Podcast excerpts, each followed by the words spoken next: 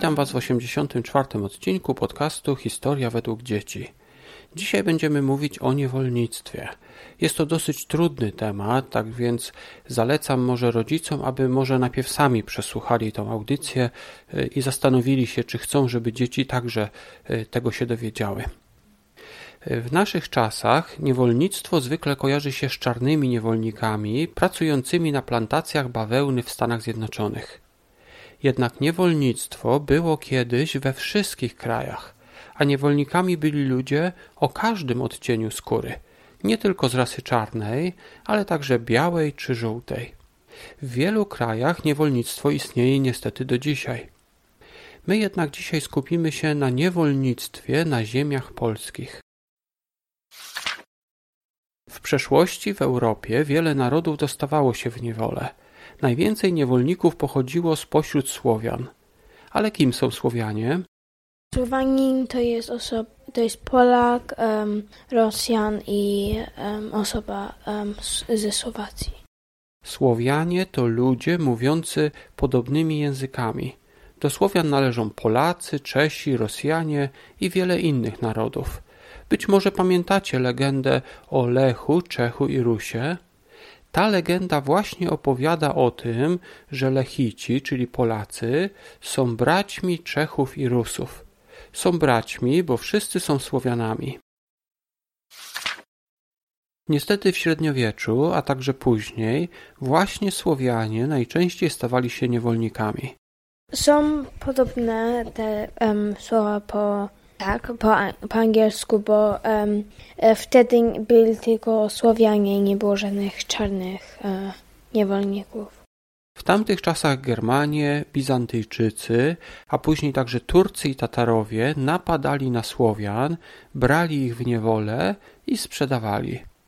Niektórzy z tych słowiańskich niewolników trafiali ze wschodu, czyli tam, gdzie mieszkają Słowianie, aż na zachód do dalekiej Hiszpanii. Tych słowiańskich niewolników było wtedy tak wielu, że z czasem słowo Słowianin zaczęło oznaczać niewolnika. Słychać to jeszcze w naszych czasach, na przykład w języku angielskim czy hiszpańskim. No to po angielsku niewolnik to jest slave i po angielsku Słowianin to mówi się slaw i potem po hiszpańsku niewolnik to jest esclavo i po hiszpańsku Słowianin to jest esclavo. Co robili ci niewolnicy słowiańscy? Wielu z nich trafiało do krajów, w których była inna religia, na przykład islam. Zmieniano im imiona, uczono ich arabskiego, dziewczynki zostawały żonami ludzi, którzy je kupili, a chłopców szkolono na żołnierzy. Niektórzy z tych małych chłopców wyszkolonych na żołnierzy wysłano do walki w Hiszpanii. Co ciekawe, niektórzy z tych żołnierzy, niektórzy z tych niewolników, niektórzy z tych niewolników słowiańskich, którzy zostali żołnierzami, zbuntowali się w Hiszpanii. I nie wiem, czy wiecie o tym, w średniowieczu w Hiszpanii powstało Królestwo Słowian. Słowianie, ci zbuntowani żołnierze, którzy byli niewolnikami, których szkolono na żołnierzy, zbuntowali się i zrobili sobie swoje własne państwo. Na jakim terytorium w Hiszpanii rządzili tamci Słowianie? To ta pierwsza się nazywa Denia. To było, są trzy wyspy i pierwsza się nazywa Ibiza, druga Majorka i trzecia Minorka. Tych małych słowiańskich chłopców, wyszkolonych na żołnierzy, którym nadano arabskie imiona, a potem wysłano do walki z chrześcijanami w Hiszpanii, oni się zbuntowali, zrobili swoje własne królestwo, które obejmowało miasto Dynija w Hiszpanii oraz takie wyspy jak Majorka, Minorka i Ibiza. Może kiedyś byliście w tych miejscach na wakacjach. Ale dlaczego Słowianie tak często stawali się wtedy niewolnikami?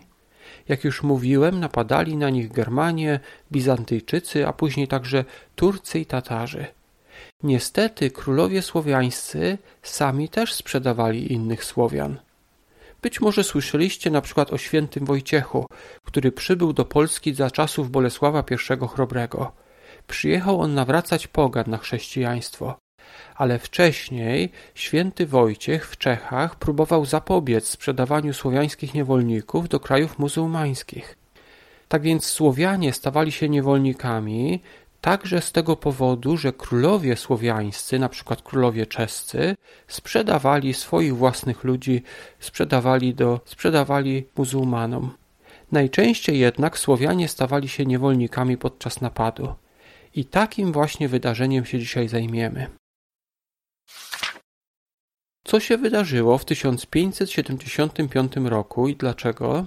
W 1575 um, Polska została napadnięta przez, przez Turków i potem oni zabrali około 50 tysięcy ludzi. A dlaczego udało im się wtedy napaść?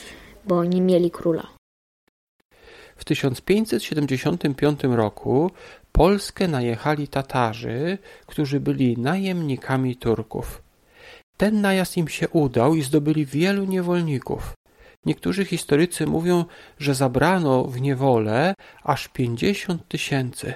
Pięćdziesiąt tysięcy ludzi uprowadzono z Polski. Udało się to dlatego, bo w Polsce było wtedy bezkrólewie. Ale co to znaczy? Bezkrólewie to jest um, kraj, który nie ma króla lub, lub królowej.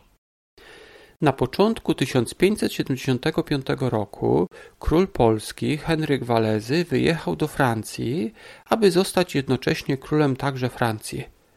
Polacy dyskutowali o tym, czy oznacza to, że w Polsce jest bezkrólewie, czy nie. Polska przecież wprawdzie miała króla, ale przebywał on daleko we Francji. I właśnie wtedy doszło do spustoszenia Podola. Opisał to Jan Kochanowski, polski poeta, napisał o tym wiersz. Jest to pieśń o spustoszeniu Podola. Posłuchajcie fragmentu tego wiersza, tej pieśni. Jest ona po staropolsku. Jestem ciekawy, czy uda wam się dużo zrozumieć. Wieczna sromota i nienagrodzona. Szkoda Polaku, ziemia spustoszona, Podolska leży, a pochaniec sprosny ma nad Dniestrem siedząc, dzieli łup żałosny. Kochanowski w tym fragmencie mówił o spustoszeniu ziemi podolskiej oraz o tym, że tych złapanych ludzi zaprowadzono aż nad rzekę Dniestr. Posłuchajcie dalej. Niewierny Turczyn psy zapuścił swoje, którzy zagnali piękne łanie twoje, z dziećmi pospołu, a nie masz nadzieję, by kiedy miały nawiedzić swe knieje. Tutaj poeta mówił o Turkach, którzy wysłali Tatarów, aby zdobyli niewolników. Ci zabrali kobiety wraz z małymi dziećmi, które już nigdy nie wrócą do swoich domów. Jedne za Dunaj, Turkorn za, zaprzedano, drugie do, do hordy dalekiej zagnano. Córy szlacheckie, żal się mocno Boże. Psom bizurmańskim, brzydkie ścielą Boże. Dalej Kochanowski opowiada o tym, że zabrano ich aż za Dunaj, gdzie sprzedano ich Turkom. Tam podzielono tych zdobytych niewolników. Chłopcy najczęściej trafiali do janczarów, a dziewczynki do haremów. Ale co oznaczają te słowa? harem to jest miejsce, gdzie um, wszystkie żony um, mieszkały i janczar to jest, um, gdzie siedmiu lub ośmioletnie E, chłopcy zostali e, zabrani do e, wojska i oni tam trenowali i mieszkali. I potem oni też mieli swoje imię zmienione na turecki. Turcy mieli dużo żon. Taki bogaty Turek miał specjalny dom, gdzie mieszkały wszystkie jego żony. Taki dom nazywał się harem. Był to trochę jak taki zwykły dom, ale trochę jak więzienie, bo nie można było opuszczać tego miejsca. Z kolei chłopców brano do wojska i uczono ich walczyć w armii tureckiej. Tak więc w wyniku tego bezkrólewia w wyniku tego bezkrólewia doszło do ataku tatarskiego na Podole. Polacy więc postanowili wybrać szybko nowego króla, który miał bronić Polski. Został nim Stefan Batory, który zorganizował polską armię. Mówiliśmy o nim już w poprzednim, 83 odcinku, bo to on zmienił husarię. On też stworzył piechotę wybraniecką. Ale o tym powiemy sobie w innym odcinku, który poświęcimy właśnie królowi Stefanowi Batoremu. Co zapamiętaliście z dzisiejszej lekcji? Czy pamiętacie może, co to znaczy bezkrólewie? Bezkrólewie to jest, kiedy się nie ma króla lub królowej. A może pamiętacie, kim byli Janczarowie? Um, Janczar to jest, kiedy małe chłopce były tak zabrane z Polski, no, żeby tak zmienić ich polskie imię i tak oni mieszkali. Tak. Janczarowie to byli mali chłopcy, którzy byli porywani, aby zostawali żołnierzami w armii tureckiej. Właśnie takich żołnierzy, którzy byli porwani za młodu, nazywano Janczarami. Na dzisiaj to już wszystko. Dziękuję Wam za wysłuchanie. Zapraszam do komentowania, zapraszam też do naszej grupy, a także do innych podcastów historycznych, które nagrywam. Wszystkie linki będą w opisie do tego odcinka. Do usłyszenia. Zabrano te małe chłopce, chłopcy um, od Polski i musieli przejść przez i, um, Egipt na górze Afryki, no, pół, północy Afryki, um, a, i potem przeszli do Hiszpanii. Ta, i musieli przejść przez Afrykę, bo